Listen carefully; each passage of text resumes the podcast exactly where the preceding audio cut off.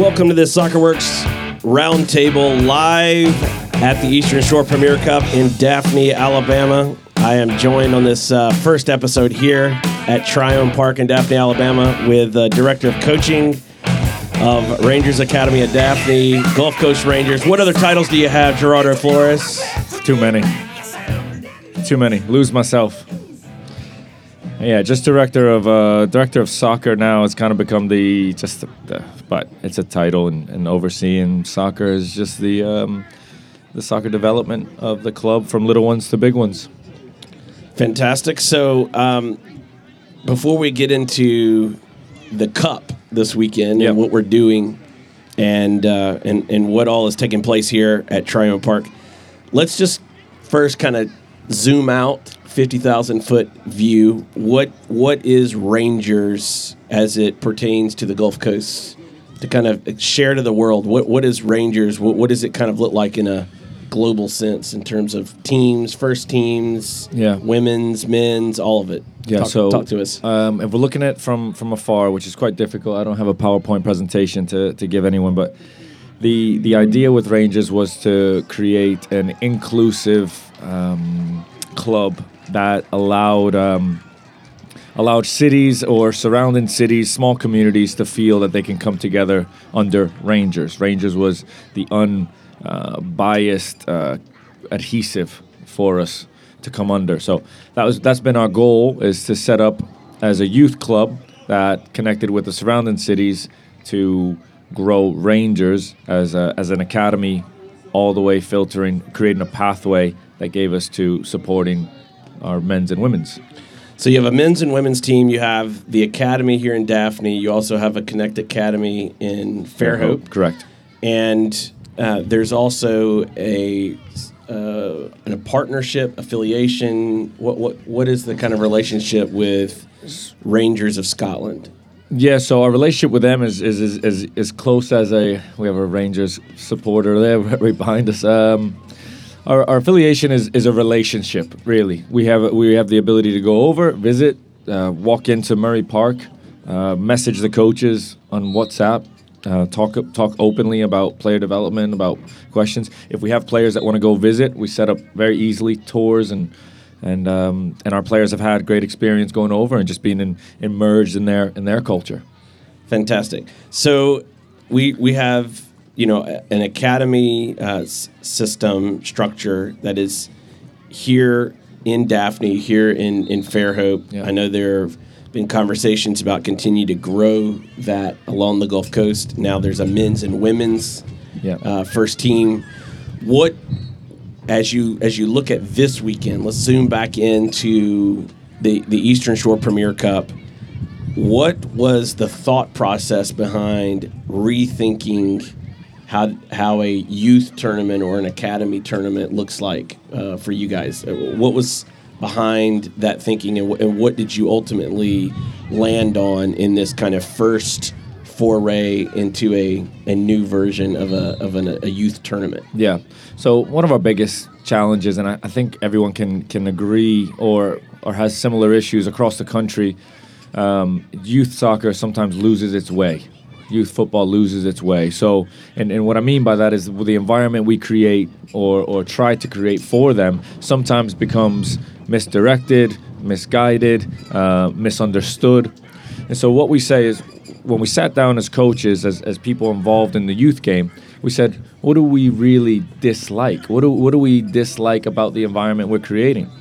And so, hands down, it was some of the uh, how they compete, right? So it wasn't that competing was a problem. We want them to compete. We- Sure. We, want to create competitive young people, and um, and so sometimes that message can get a little bit confused. We, we don't want to take competition away. We want to change the environment in which they're competing, and so that was our attempt. Our attempt was right. How do we create this tournament-driven soccer madness, right, that we live in, and which has become a norm and how do we say right it doesn't have to be that way Right. it, can, it can be uh, enjoyable. It can be festive. It can be ce- ce- you know celebrating soccer with teams and competing and yet take away a little bit of that toxic environment that we as adults sometimes create.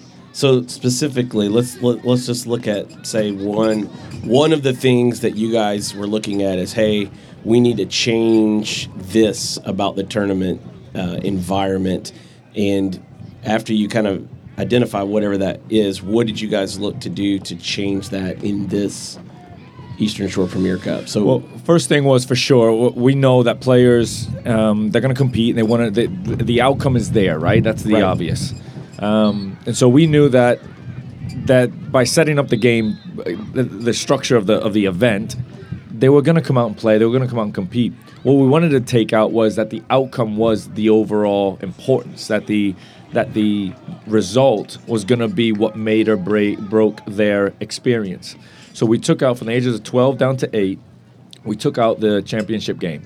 They're still playing three games. They're still competing. Everything seems really competitive around us, uh, but they're playing for more, um, uh, a little bit of a, a, a different award. And so we have sponsorship award, uh, sorry, sportsmanship award. We have a team style of play award. We even give the parents an award of their behavior and uh, attitude on the sideline. So the team and parent that uh, that uh, represents the best sideline behavior. Okay. So picking up on sideline behavior, this is the first tournament I've ever been to. Yeah. Uh, and I've been to tournaments across the country where I see basically a rope line Yeah. And some signage talking Yep. to parents and spectators, and there's there's a good five yard setback Yep. from the sideline with kind of a rope line going down, and and and as I'm looking out across the fields, you see just rows of chairs and people, but it's all set back about five yards. Was was that uh, the the thought process behind that? Uh, playing along line the lines of what you're talking about in terms Without of kind of changing that environment. Without a doubt. So that little piece, and I know it's been strange for some parents as, as we've driven around in our in our little golf carts, fixing all the little uh, little pickets that, that are out. It's strange for them to be s- s- s- uh, sat back so far, not on top of the sideline. So uh, there's a really good book, Coaching Outside of the Box, that talks about player development, and um, they they open up one of their chapters with we need to as, as parents and adults we need to step back both physically and metaphorically, breathe, relax, and enjoy the game. And so that was pretty much our message and our idea behind setting up a, a physical barrier, um, some string and some and some sticks, saying step back, allow the space, allow the players the game, allow the referee to referee the game without feeling that they're right on top of it, suffocating them. So I, I think you know it looks really good uh, in the sense that they are five yards away. The kids almost have this feeling of their arena of Right. play, and um, we've had some really good um, response from it. You know, when you watch a professional match, the fans, even even in a league like the Premier League, where right where there top. is there is this feeling that you're right on top of the field, Right. that the, the the stands come all the way down, right, Right. real low Yeah. in the Premier League, which is you know not necessarily the standard around the world that, Yeah. it, that that the stadium seats get that low and that close. But even then, there is a, a little bit of a barrier. You For know, if you kind of zoom out Yeah. over the field, you see that there's probably at least five yards or so Oh, without a that doubt. they're that they're away, which you know really allows the operations of the game Yeah. to function properly because the players have the room to to perform throw-ins, uh, compete on the sidelines. You know, if there is a slide tackle, they're not like sliding into a chair. You know, three feet, three feet away. And the parents don't feel that they're on top and Right. in true. You know, they don't mean it. I don't know if the parents mean it. It's just it's become our normal. Right. It shouldn't be our normal. Right. It's not normal for parents or fans to sit on the sideline. And so there, as a parent, if my child's competing, I am now in their arena. And you know their reaction might not be what you want it to be. Sure. So let's step back. Let's let's give the space, the time to breathe a little bit. Have you gotten any feedback? Uh, we had we had a few matches last night. Obviously, it's already begun this morning, and and there are matches going on right now as we speak. Yeah. Have you gotten any feedback from parents or spectators about this new arrangement that you guys have put out this weekend? Uh, I think I, th- I, I think the referees were really appreciative. So I spoke with the referees before just to tell them our our, our approach and what we were doing. They were really appreciative of the space that we were creating. Um, I was also told that a couple of the coaches were going around taking pictures of the signs that we have, which read parents, spectator viewing area. Remember, this is just a game, their game. The players are just kids, and the referee is just a human. And so that was just a little message of saying, again, let's allow the kids to play. Let's Right. give them space. So, amen. So there's there's also some other ideas in terms of trying to create a different atmosphere. We we've talked for a few minutes about this whole spectator area. We've looked at um, giving referees and players kind of the the arena, you know, the room to breathe in the arena. What else is going on here at the Eastern Shore Premier Cup in terms of some different ideas to, to change the atmosphere? Yeah. So one of the things that we want to we want to be strong tied into our community, right? So we have our local food trucks tied in. We have the local local smoothie king, the local coffee shop. So we, we want it to f- feel festive. We want it to feel that we are celebrating soccer. We're celebrating kids playing soccer. Right. That's something to be fun about, and it should be a family affair of coming out and watching and enjoying the day. Sure. So that that festive atmosphere is something that we have tried to do over time. So that doesn't change too much. I think it looks really really cool today because it's how we how we've been able to set it up. The other things that we added were a street soccer cage. Really simple to do. We reached out to our city and they gave us they loaned us barricades. We set up a cage with some little mini goals and allow the kids to play a little street soccer. Set up some rules for them, let them go. Um, another fun one was a players' lounge. Uh, uh, players being able to uh, sit down uh, in in some chairs underneath, and we have a projector with some FIFA that will play all day. So I know that was a really big hit last night. It seems to have uh, been a big hit again today, Yeah. where there is a for for those listening, there is a big tent, twenty by Twenty. 20 tent, and uh, it's got three sides on the tent. So one side's open, and there's a big screen, projector, FIFA, and what eight, six, eight chairs. Yeah, I think like ten chairs, maybe 10, eight or 10 chairs. And they're they're not like folding chairs for those of you listening. These are nice, big, outdoor, Mm-hmm. comfy, padded chairs where the kids can come in, sit down, play each other in FIFA, Yeah.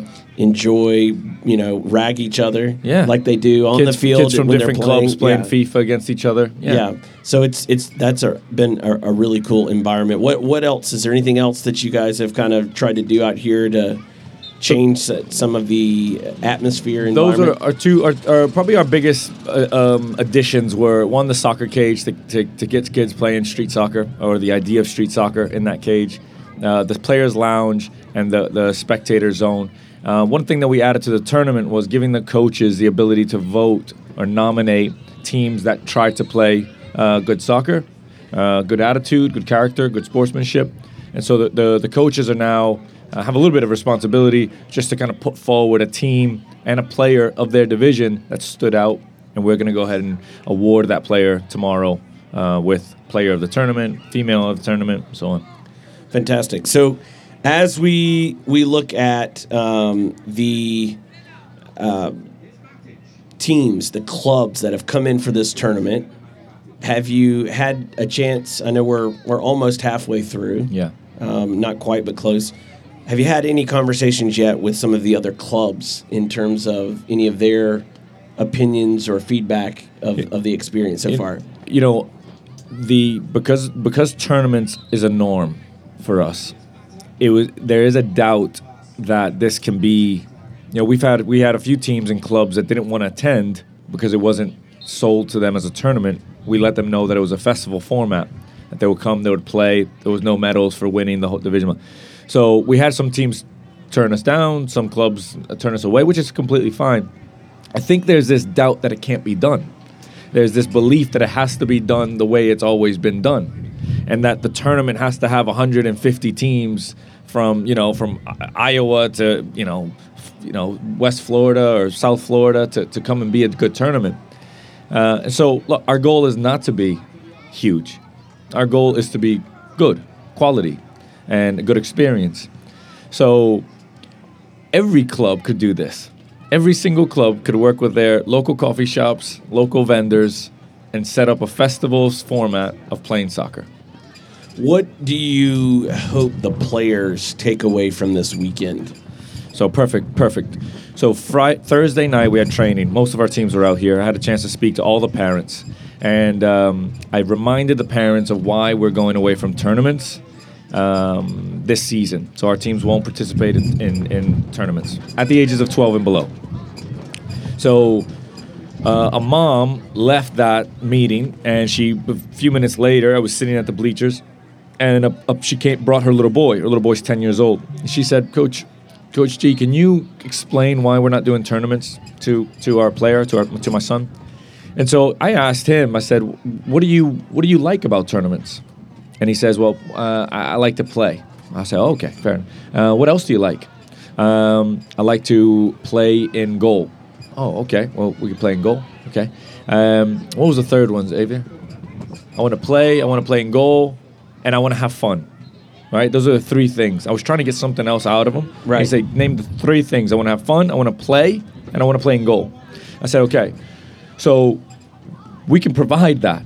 Right. So the idea is that the only way to provide it is in, in a tournament is is sadly become a 10 year old's reality.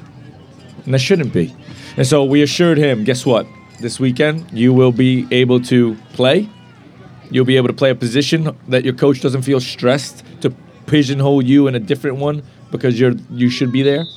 Um, and you're gonna have fun because every kid that's walked by and seen the FIFA tent or the cage and a sm- you know gotten a smoothie or whatever, all of this setup that's made it fun. Right. So that in itself has been our, our, our goal.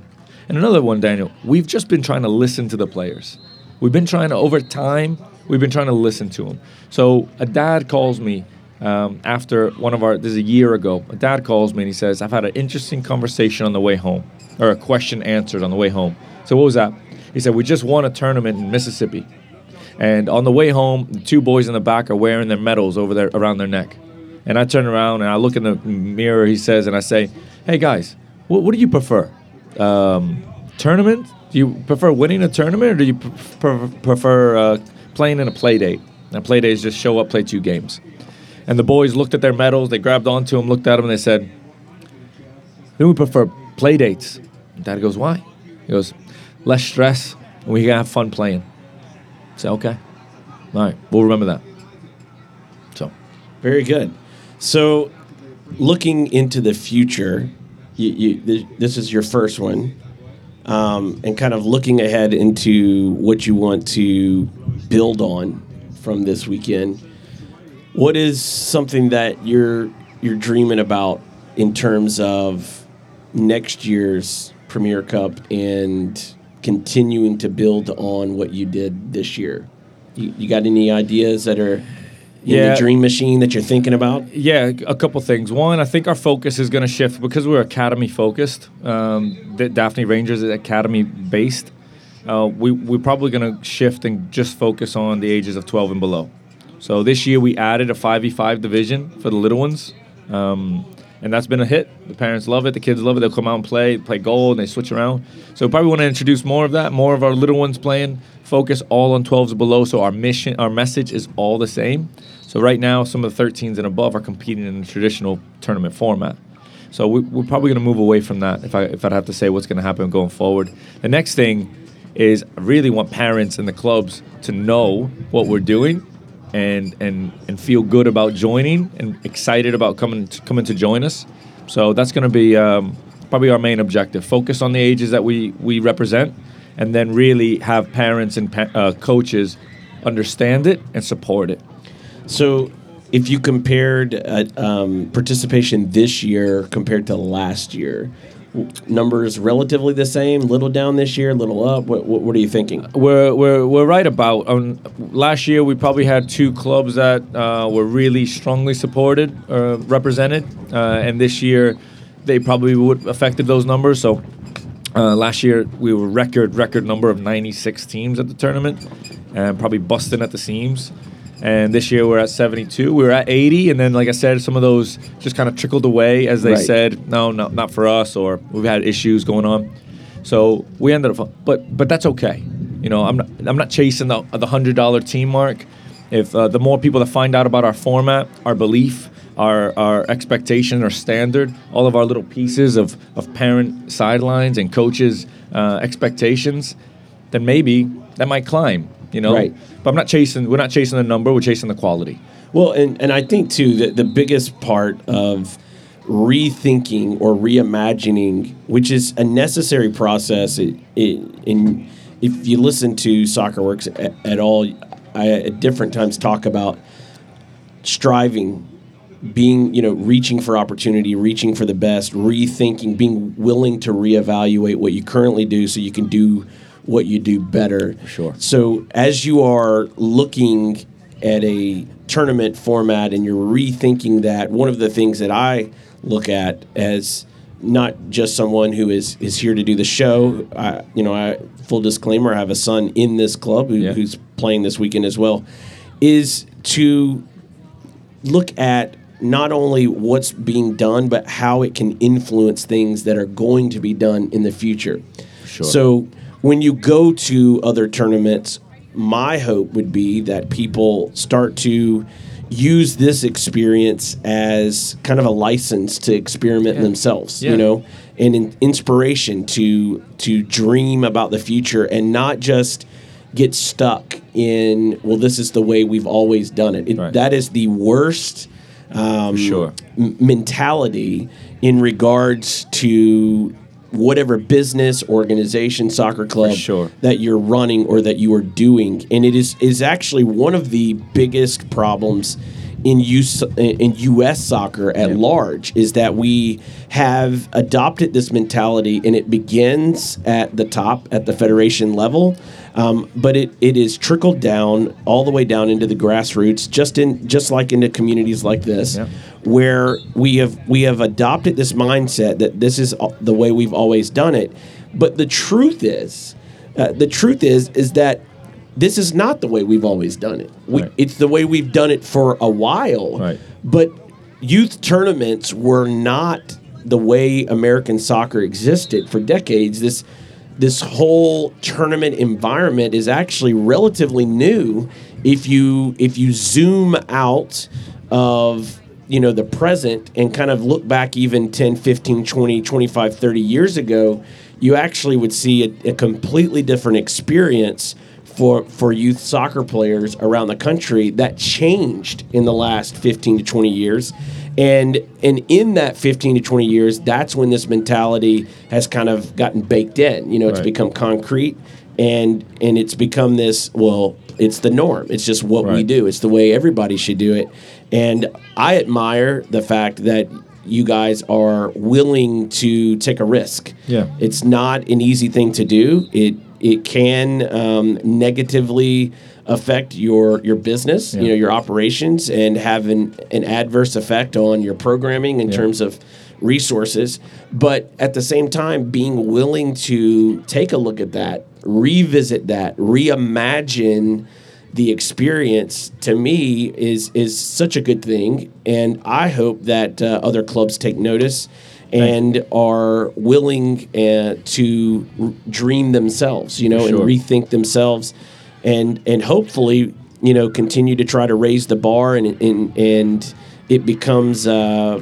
you know competitive in that regard not just Yeah. on the field but club to club in terms of the the player Experience. experience Yeah. the club experience the referee experience because that's that's really how we start to improve the quality For sure. um, of not just development, but the soccer experience in America is by doing what you guys have done, being willing to reimagine the uh, the tournament format and environment, but also to then take that challenge on and say, okay, how how can we do it better um, as a club, as as Rangers, but other clubs looking at this as well, going, how can we ere- reimagine this? Um, have you had any conversations with any clubs about the idea going forward or looking into the future of uh, trying some different formats uh, w- with events? Well, for sure. One one thing that we need to do for, for, for us, if we want this to be sustainable, if we want the experience of the player, what we try to do is we don't want our players and our families to rely on tournaments to get them competition. And I think that's what's happened to a lot of clubs is that they rely on tournaments throughout the season, every week or every other week, twice, three times, excuse me, a month. We have clubs that go and attend tournaments. And so that, that shouldn't be that shouldn't be the norm. Right. You know, we, we should have better systems and leagues set up for that young kids can compete maybe more than what they do in tournaments, but in a more periodized and more um, structured, you know, way instead of showing up playing three, four, five games in a weekend. You know, ending with a with a championship, and then the next, you know, going worrying about the Walgreens Cup, you know, the next weekend. You know, that shouldn't be the focus. The focus shouldn't be about how many tournaments we can go win. How long can we keep players playing in an enjoyable, competitive, development focused setting? Right. So that we can have these conversations of competition at 17, 18 onward, Right. 19, 20. You know, we're- we're so fixated on the competition. And, and, and let me let me let me backphrase or back backstep. The competition will always be there. The Sure. kids will compete. It's the environment in which we're allowing them to compete in. Right. So when we l- let's let's have a, a quick discussion about player development. Yeah. It's there's there's often a discussion about uh, ratios, right? Yeah. So how many training sessions per match is Yeah. best? What what kind of ratio do you guys try to strive for when you're looking at that?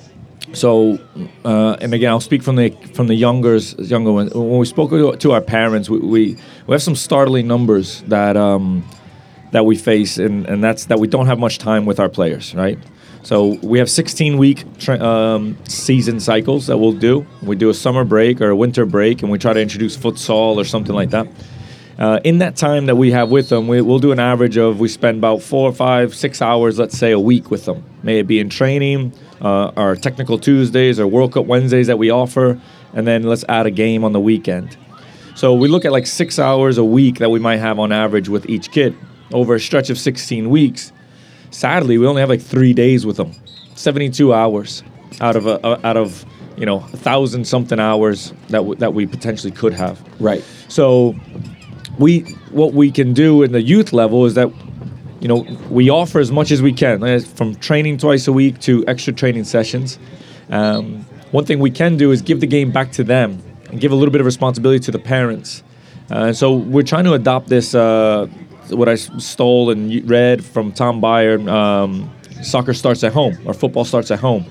The idea that their development is there. They're theirs to own. Right. And so, very simple. If you want to write, you want to be a good writer, you better better read books and begin writing. If you want to be a good cook, you better get in the kitchen and cook. Right. Uh, fail and, and mess up. Uh, and if you want to be a good soccer player, it's not going to happen on the pristine grass that we have here, under the city lights that we have. Uh, it's going to happen in your own time, in your garage, in your backyard, in your front yard.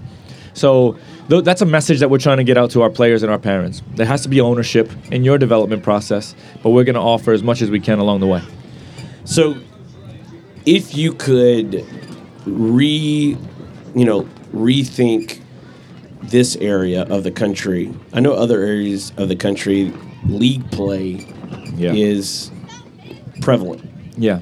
Um, you know, so routine uh, or a regular weekend for those clubs is playing one, maybe two matches. You know, one on a Saturday, one on a Sunday, and then they're training during the week, um, which you know, ide- to me is the ideal schedule. It's what you see around the world. You know, Yeah. with our professional teams, with their academies as well in Europe, even South America. There's a you know focus on training during the week, playing a match. weekend. You know, kind of on the weekend and you know playing in a league with a league table league format um, it's still obviously very competitive but it it kind of reduces some strain physically emotionally uh, mentally on the the players by you know having a big number of games in you know three or four weeks Yeah. uh, I mean, three uh, three or four games in a, in a weekend, or um, also it, it kind of I think reduces some of the stress from parents thinking uh, I've got to win, you know, two, three, four games. Everybody Yeah. gets uptight, you know, in, in a in a forty eight hour period rather than that being spread out over a season.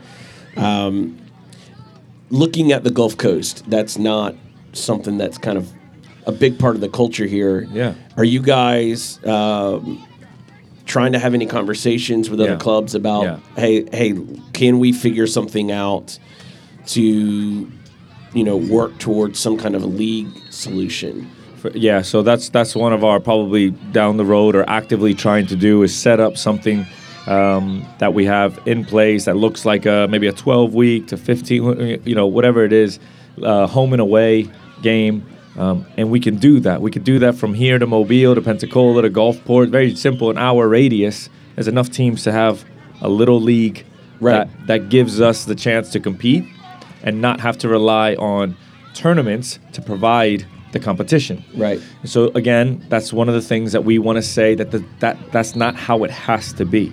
Right. I understand that's how it is, and I understand there's clubs that go chase a tournament every weekend, but that's not for the development of the kid. So if we're gonna talk it, you better walk it. Right. And so what we want to do is, this is what we've done. I, I was called a hypocrite about three years ago by by by, and, and you know what? I, I had to take it because there I was saying tournaments are bad for your kid's development, but their kid was completing a tournament the next weekend, Right. and the following weekend, Right. and so y- you've got to stand by it. So okay, well we're not going to do them, but if we're not going to do them, we have to offer the, the what is the solution. Right. Um, so it is. It is. It can for sure happen. And, and you know, I've, I've been trying to follow this um, Sam Snow, uh, U.S. Soccer um, youth director for, for years now, retired, but he coined the word tournamentitis. And at one point in the in the 80s, tournaments were really important because you had teams, let's say like in Daphne, Alabama, and not another one until Montgomery. Right. And so you needed to get together and do a little tournament to get games in, get competition. Today, in small town Alabama, Daphne, we do not need to go to Montgomery to get games. Right. We can go around the block and play our games and compete and not have the worry of who's winning the gold, you know, Rouse's Cup. Right. So that's that's that's where we're at. I mean, And and look, by and large, obviously there are pockets of the country where the game is better than others, Yeah, in my opinion. sure. Okay, right. So one of those areas that that a lot of people talk about traditionally, Southern California. yeah, for sure. But by and large, there there especially when you're looking at 12 and under, there is not a massive quality difference between matches in southeast US versus other parts of the country. No. So this idea that you have to drive 8 hours to find a quality opponent to Yeah. me is is pretty laughable. Um, and anyone that that sticks to that mantra is either uh, to me being disingenuous or that they're just they just don't know what they're looking at because um, the bigger We're also sold. I mean, we, we, Yeah, we, you're- you're right. You're sold this idea that you want to go get competition and you have to go to Atlanta. Right That's not true. right That's not true. You, you want to get good training, you have to drive six hours for an hour training session, 90 minutes. It's not true. right So we need to stop. We need to start stop preaching development and then doing anti-development things. right like drive four hours there's four hours that you can't get back four hours you're not kicking a soccer ball because you're in a car Four hours that you could have owned as an individual, gone into deep practice, Daniel Coyle mode, Right. right, and developed your own ability rather than sit in a car cramped up and arrive at your destination of development Right. to train. No, Right. we need to stop selling that. Yeah. There was actually an article uh, in the last year or so about a family that was having to drive a long way for participation in the Development Academy. I know that uh, Clinton Dempsey, um, the recently retired U.S. national team player who grew up in uh, Texas, was you know quite a distance away, but for most players, um, this idea that that you have to drive so far to me is a myth that that needs to be um, sorted out, worked on, because um, it really is a waste of time in in most cases, uh, especially for the player. And and I think you know, I'm going to touch on a on a subject, and there are parents around, so they their ears may perk up. I'm a parent, so you know, Yep. you can you can hate me, you can at me, you can find me uh, on social media, and you can come at me. I don't care, but I think that too often, uh, youth sports, where we happen to be talking about soccer. But to me, youth sports has become too much about the parents and not not about not enough about the kids. Check my shoulder. And um, so you can check your shoulder. You didn't say that. I said it, and I, and I'm a dad. But um, but even doing this show, I'm, I'm going to say that that that too often parents have made it about themselves, their identity, their um, you know they go to work, they're bragging on their kids because their kids played in this or did this or did Yeah. that, and they're fine. They're, they're almost living through their kids Yeah. uh, and, and finding their sense of validation and identity through their kids, which in the end actually makes things worse when it Yeah. comes to the player experience and you know if we're going to be about the kids and developing kids and making making uh, their future brighter Yeah. Um, I think as parents we, we need to look ourselves in the mirror and and you know reevaluate it's you know it's okay to get frustrated with how certain things go it's okay to you know want your kid to succeed and root for your team and, and be For sure. completely emotionally, financially invested in supporting that. We, as a family, my personal story that that is what you know what we we do as a family. We're fully committed and, and invested in, in our boys and in providing them as many opportunities as we as we possibly can. But at the same time, it, it's always got to be a check and balance Yeah. to make sure that what we are doing personally to support our kids is the best thing for our kids and Right. not something for us. For us, right. Right. So. Well, I don't. I don't. I'm not going to make you jump into the No, it's okay, pot of I- boiling water. but if you want to, jump in. If Well, not, we'll, we'll, I'll ask another question. Uh, the the the scary truth is that we face some numbers in soccer specifically, but in sport and in health, all those things in, in U.S. specifically, that we're seeing deteriorating numbers of active kids. Um, but soccer, the scary statistic that we have, and, and we used it the other night with our parents, at the age of 10, likely the, the eight and nine year olds that are playing here today, 50% of them will not be playing at 10, based on what we know as numbers right. by the age of 14, all of our little 11, 12, 13 year olds out here today, seven out of 10 will likely not be playing. And so those numbers are real. That- That's not like made up, pulling out of the sky. But then we need to look at what's the issue. And like I sat with at, with the little 10 year old boy on the bleacher, and he says, "What What do you want to do?" Well, I want to have fun. I want to play games, and I and I want to play a different position. Right. So pay attention to what the kids are asking. And so I understand. I'm a dad now too. It completely changes. I empathize with parents that feel um, that this is the important, you know, time. I tell you what's important is, is is keeping a kid active for a long, long time. Right. And you know, you brought up the statistics.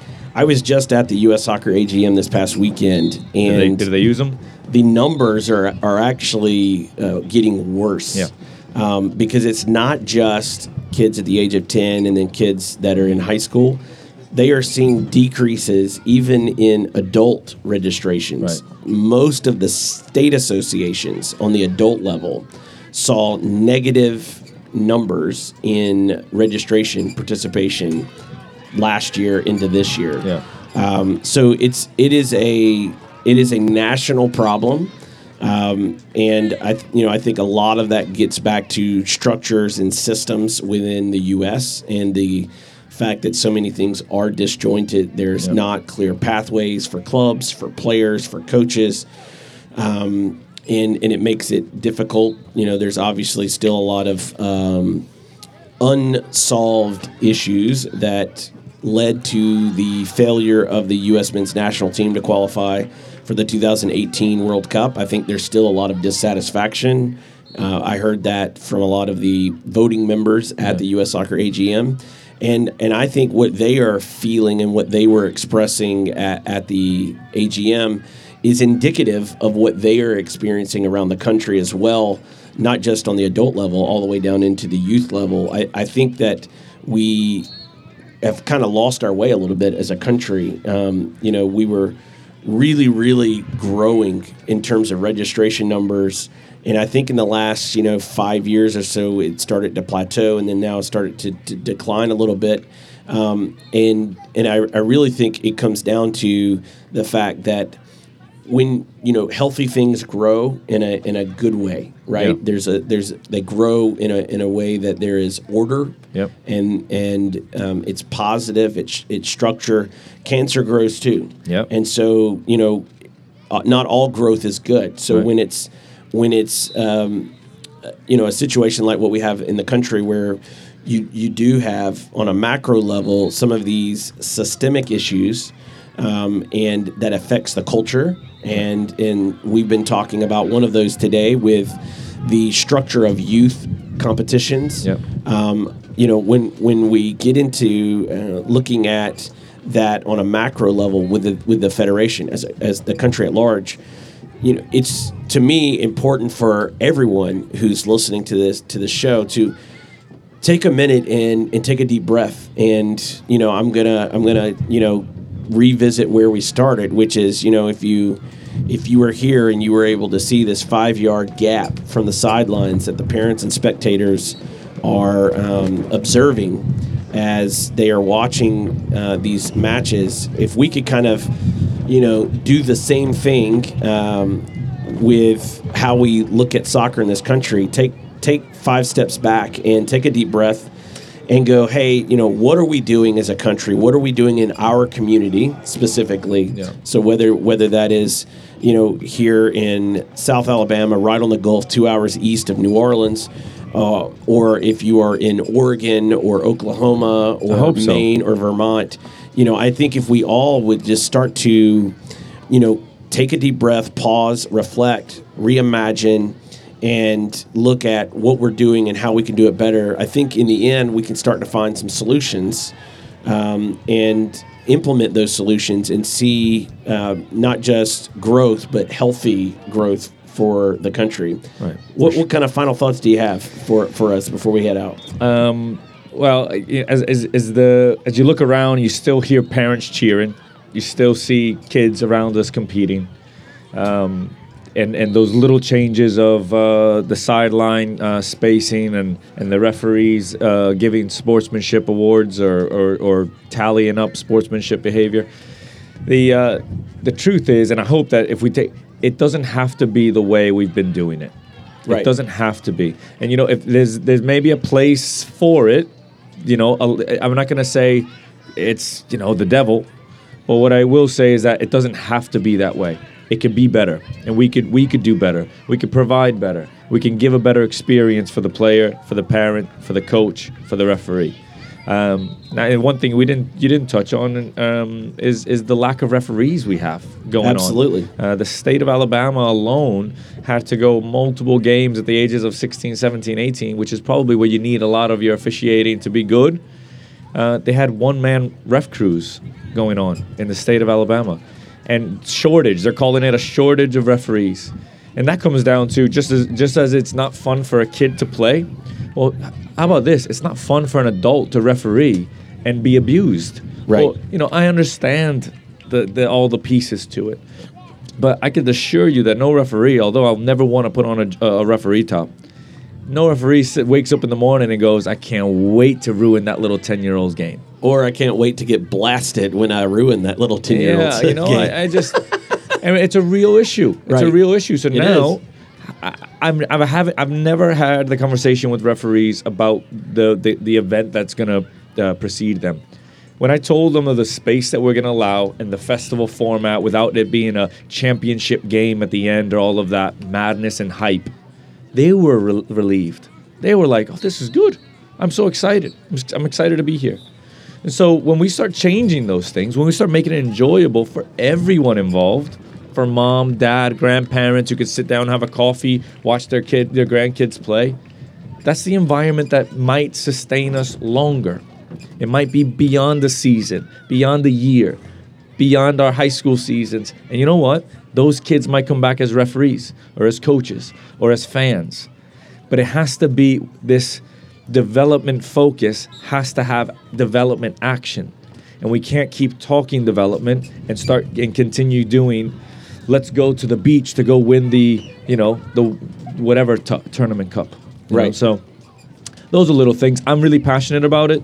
Like I said, I've been I've been called out on it. I've been openly uh, open o- open about it on social media, and I've gotten backlash on it. You know, by by those who who fi- seem that this is the way or the only way. right.